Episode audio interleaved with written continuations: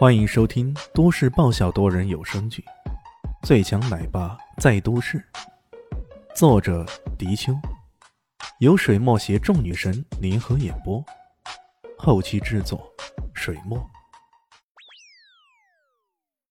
第五百五十三集。哎，吴老，我在市区被一个小子给欺负了，你过来帮我教训教训他。说着，还特意的将地址告诉对方。李迅一愣：“这吴老该不会是他们孙家的供奉？我有病吧？如果是真的这样，那可就太好玩了。”这时候，阿云觉也好奇的问道：“哎，阿树，这位吴老是谁啊？”孙有书洋洋得意的说道：“嘿，吴老可是我孙家的供奉，供奉你知道吗？”看到艾云珏满是好奇又满是崇拜的样子，顿时让孙有树的虚荣心得到了极大的满足。他洋洋得意的解释道：“供奉以前是指某种技艺侍奉帝王的人，后来这种能人流落到了民间，被世家大族招揽过去，成为各种护院的高手。这些高手有的飞花摘叶可伤人，有的百步之外可取人性命。总之，比我们想象的要厉害很多了。”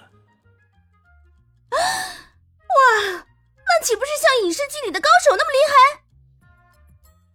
艾云珏故意大惊小怪的尖叫起来。切，影视剧里的能有多厉害啊？我们家的供奉比影视剧里的厉害多了，你知道吗？他已经达到了宗师级别，成为了一代宗师了。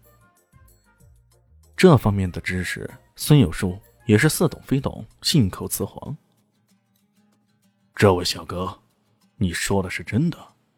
你真的见到过有人达到宗师级别？突然有人拉住了孙有树，很是惊喜的问道。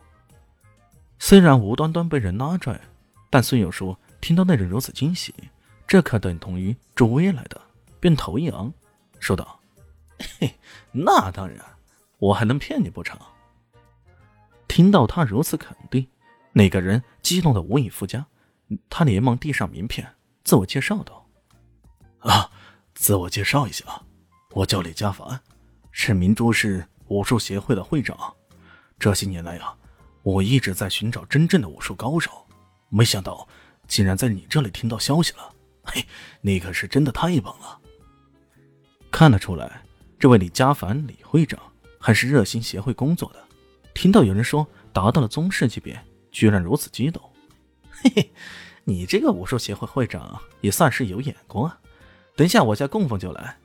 喏，他身轻如燕，骑行速度让你简直难以置信。我有一次摩托车开到了时速八十，也差点追不上呢。这倒不是信口雌黄，而是真真切切的真事儿。当时孙有树用摩托车去撞，想将吴有病给撞倒，结果反震之下，还差点让他受伤了。从此以后，他这才坚定世界上的武功高手。还真的存在呢！疾行踏空，摘叶伤人，是了，一定是了。你说的这位高手，肯定就是宗师级别的高手了。嘿嘿，我没找错人，没找错人呐！李家凡又是一阵激动。这些年来，武学示威，在历次对外的自由搏击大赛中，更多的武学家铩羽而归，这让堂堂明珠市武术协会的会长。李家凡每每想起啊，都有种捶胸顿足的感觉，因此他在不断寻找着鼓舞高手，以及通过这些高手来重振武学昔日的威风。现在听到有人达到了宗师级别，自然是莫名兴奋了，激动不已。这位会长，我想问问，你所说的武学境界分别具有什么样的特征呢？李家凡出现后啊。一直默不作声的李炫突然如此开口问道：“怪老头一直没给他普及古武境界方面的问题，这让他有些好奇，想知道自己到底抵达了什么境界了。没想到他这才一开声，就已经招来孙有树一顿嘲笑：‘ 你问这个，你除了有几个钱以外，还懂得武功境界，简直可笑！可笑至极呀！显然，说到有几个钱的时候，他是酸溜溜的。他只要在李炫面前维持住世家大族的形象，极力给李炫打上土豪、暴发户这一类的标志，只有如此，才能不让对方的风头盖过自己。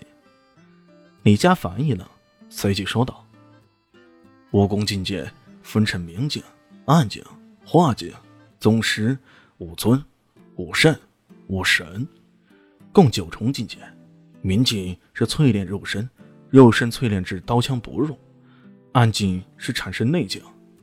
他似乎要一一将这些境界的特征给道来。李迅撇了撇嘴：“ 那你刚刚所说的宗师，他的境界特征就是极行踏空，职业伤人。极行踏空，是不是说人的轻身功夫了得，可以形成制空啊？”李家凡点了点头。呃，理论上是如此。那武尊呢？